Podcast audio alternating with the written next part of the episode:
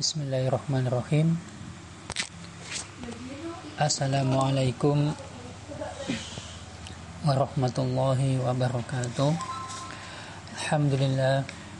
Allahumma salli wa sallim ala nabiyina Muhammad wa ala alihi wa ashabihi ajmain.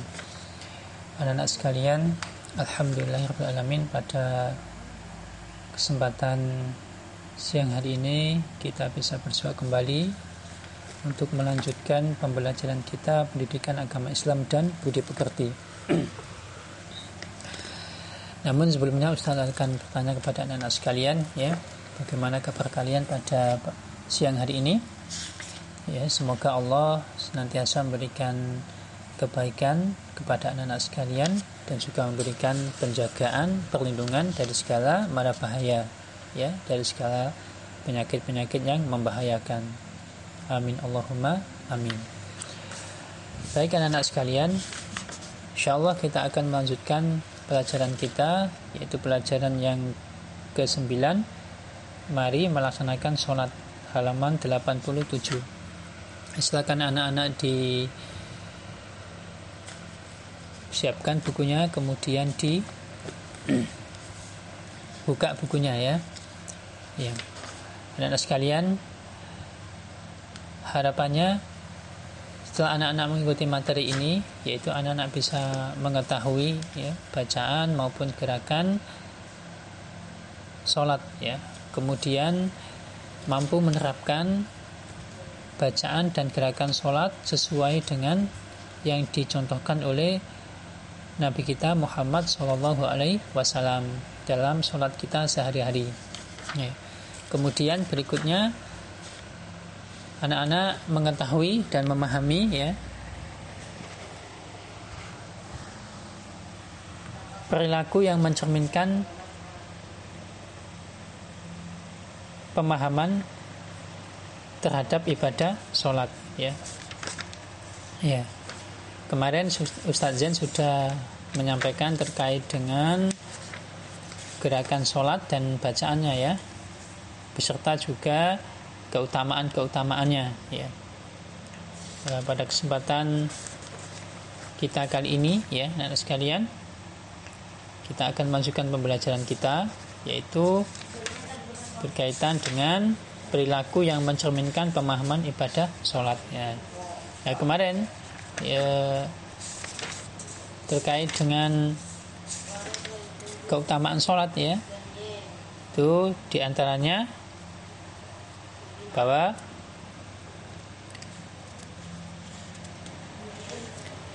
sholat merupakan rukun salah satu daripada rukun Islam ya.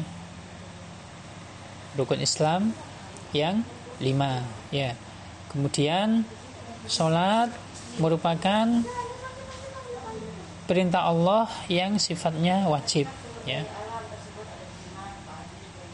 Kemudian berikutnya sholat itu merupakan ibadah yang pertama kali nanti akan dihisap ya, ditanya sama Allah Subhanahu wa taala ya.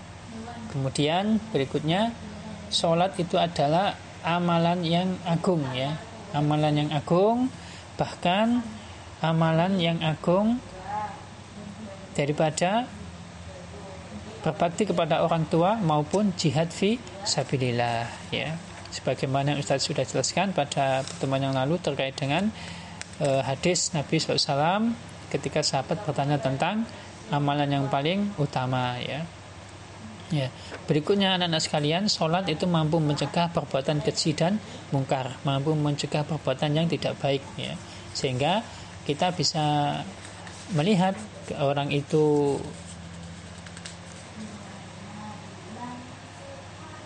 bisa melihat kebaikan seseorang ya maka bisa dilihat dari sholatnya ya. Kalau sholatnya baik insya Allah amalan-amalan yang lain baik.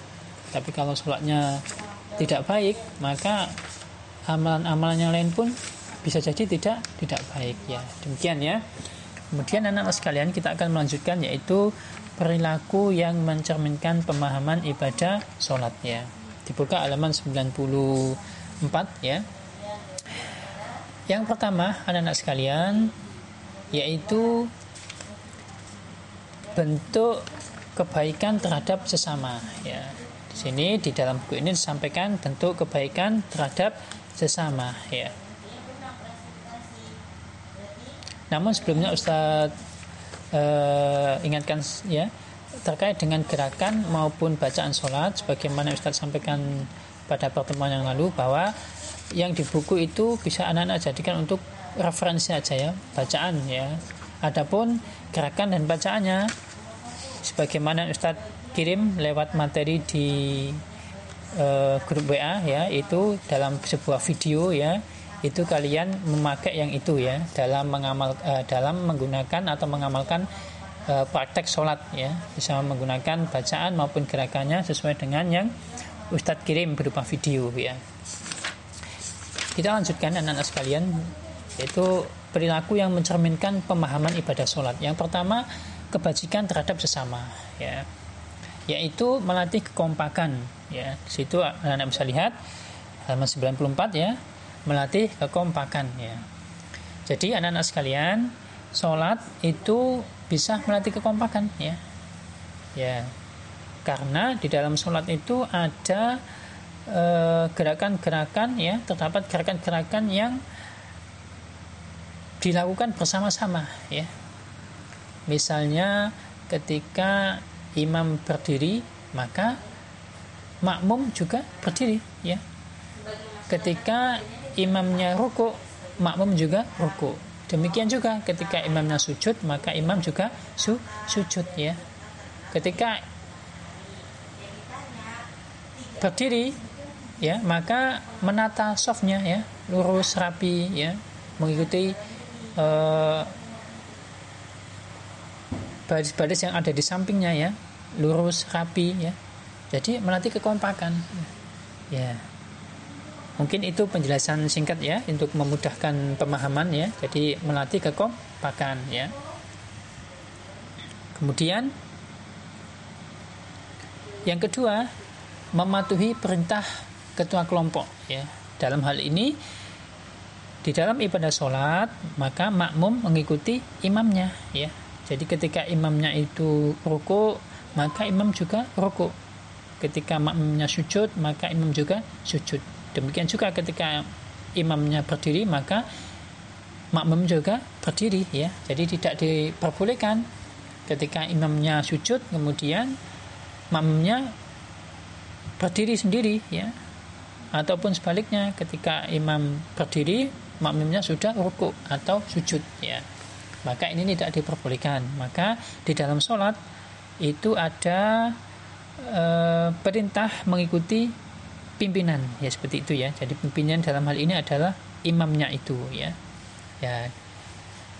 Itu. Kemudian e, yang ketiga yaitu tidak marah ya apabila dinasihati ya. Jadi anak-anak sekalian e, hubungannya dengan sholat apa Ustadz ya misalnya ketika imam salah dalam gerakan ya.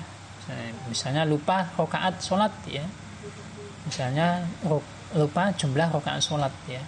Misalnya sholat eh, duhur empat rokaat namun imam baru tiga rokaat sudah tasyahud ya. Maka eh, sang makmum bisa mengingatkan ya dengan mengucapkan subhan subhanallah seperti itu. Atau ketika sudah waktunya tahiyatul tahiyat akhir ya dalam empat rakaat makmum imamnya berdiri ya tidak tahiyat akhir ya. Ya maka makmum bisa mengingatkan ya dengan mengucapkan subhanallah. Nah ini menunjukkan tidak marah bila dinasihati ya. Jadi, jadi dalam sholat itu ada pelajaran yaitu ketika dinasihati tidak marah tapi menerima dengan la, lapang dada ya. Demikian ya. Kemudian berikutnya anak-anak sekalian suka memberikan salam ya dan mendoakan teman-temannya atau mendoakan sesama antara kita ya. Ya, misalnya dalam sholat itu uh, setiap kita mau mengakhiri sholat ya itu kan diakhiri dengan salam ya. Yaitu assalamualaikum warahmatullahi wabarakatuh ya. Atau assalamualaikum warahmatullah ya. Ya. Ya itu kan bacaan ya. Bacaan doa yang kita berikan kepada saudara kita yang ada di samping kanan maupun samping kiri kita ya. Seperti itu. Atau e, untuk saudara kita yang di situ yang ikut sholat semuanya ya ya sedangkan artinya salam itu apa? Assalamualaikum ya. Semoga keselamatan ya atas kamu ya. Warahmatullah dan rahmat Allah wabarakatuh dan berkah Allah ya. Jadi artinya semoga keselamatan rahmat Allah dan keberkahan dari Allah diberikan kepa kepadamu atau atasmu ya. Jadi ini juga doa yang kita berikan kepada saudara-saudara kita yang melaksanakan ibadah sholat bersama kita ya jadi di dalam pelajaran sholat itu ada e, pelajaran yaitu saling mendoakan kebaikan yaitu keselamatan, kasih sayang dan cinta Allah, rahmat dan keberkahan dari Allah Subhanahu wa taala ya. Kemudian anak-anak sekalian, berikutnya yaitu menepati janji ya, menepati janji. Ya, kenapa Ustadz bisa orang yang sholat bisa dikatakan nanti punya akhlak yang baik berupa menepati janji ya atau cerminan sholat. Cerminan sholat adalah orang itu bisa menepati janji. Karena anak-anak sekalian orang yang terbiasa menjaga sholatnya di awal waktu ya berarti dia bisa mengatur waktunya ya. Pandai untuk mengatur waktunya ya. Ketika sudah datang waktu sholat maka dia segera sholat ya. Kemudian setelah itu dia melakukan pekerjaan yang lain ya. Bukan mengakhirkan sholat ya. Menunda-nunda waktu sholat ya. Nah maka ini bisa diambil hikmah atau pelajaran bahwa orang yang menjaga sholatnya dengan baik di awal waktu ya maka dia pun akan berusaha untuk menepati apa yang dia katakan ya atau janjinya kepada uh, orang lain ya seperti itu ya. Ya demikian anak sekalian ya. Kemudian uh, yang terakhir ya yaitu mencem, uh, perilaku yang mencerminkan uh, pemahaman terhadap ibadah sholat yaitu uh, di antaranya kebajikan bersama yang terakhir yaitu memupuk rasa solidaritas ya memupuk rasa solidaritas ya. Jadi anak-anak sekalian memupuk rasa solidaritas ya kebersamaan ya. Ya maka di dalam sholat bisa kita ambil hikmahnya bahwa sholat itu diwajibkan untuk semuanya ya. Baik itu orang kaya orang miskin baik itu laki-laki perempuan ya. Bahkan anak-anak itu juga ikut sholat ya. Bahkan eh, orang-orang yang sudah tua ya juga ikut sholat ya orang yang sakit atau orang yang sehat semuanya ikut sholat ya. Ya.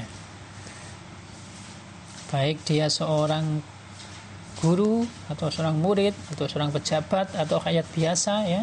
Semuanya diwajibkan untuk sholat ya. Maka ini memupuk kebersamaan ya. Tidak ada perbedaan ya. Ya seperti itu. Kemudian misalnya lagi kalau anak-anak sholat ya kemudian anak-anak berlomba-lomba ya misalnya untuk menempati soft awal soft pertama ya. Ya maka orang yang bertempat di soft awal bukan orang khusus ya. Misalnya dia harus seorang ustadz ya ataupun anaknya pejabat anaknya kepala desa anaknya menteri ya ataupun yang lain orang kaya harus di soft pertama yang lain nggak boleh ya. Maka ini eh, tidak demikian ya maka yang benar adalah siapa pun bisa menempati soft pertama bahkan di dalam agama kita diajarkan untuk berlomba-lomba menempati soft pertama. Karena apa? Karena anak sekalian di dalam sebuah riwayat disebutkan bahwa sesungguhnya Allah dan para malaikat itu bersolawat kepada orang-orang yang menempati soft pertama ya ketika so sholatnya sehingga kita e, berusaha untuk menempati soft pertama kalau kita melaksanakan sholat jamaah di masjid ya. Sehingga nanti harapannya kita berharap Allah akan Allah dan malaikat bersolawat kepada kita ya. Mendoakan kita mendoakan ampunan kepada kita kepada Allah Subhanahu wa taala ya. Ya, demikian anak-anak sekalian uh, pelajaran pada kita hari ini. Karena materinya ini sangat panjang ya.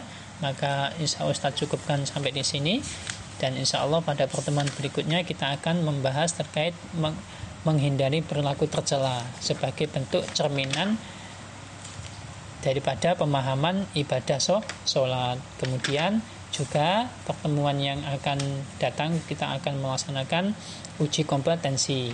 Adapun pertemuan ini maka kita Ustadz akan memberikan tugas saja. Tugasnya tidak sulit anak-anak sekalian.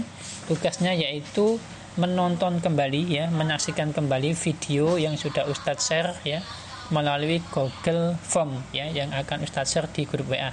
Itu anak-anak saksikan kembali, disimak gerakannya, bacaannya ya dan kalian praktekkan di dalam sholat kalian. Ya, itu tugasnya itu. Nanti diisi ya. Kalau ada uh, uh, pertanyaan pertanyaan di dalam Google Form tersebut ya. Diisi kembali ya. Demikian, semoga Allah memberikan kebaikan dan manfaat untuk kita semuanya dalam menuntut ilmu. Akhirul kalam wa akhiru da'wana walhamdulillahi rabbil alamin. Subhanakallahumma wa bihamdik asyhadu an la ilaha illa anta astaghfiruka wa atubu ilaik. Assalamualaikum warahmatullahi wabarakatuh.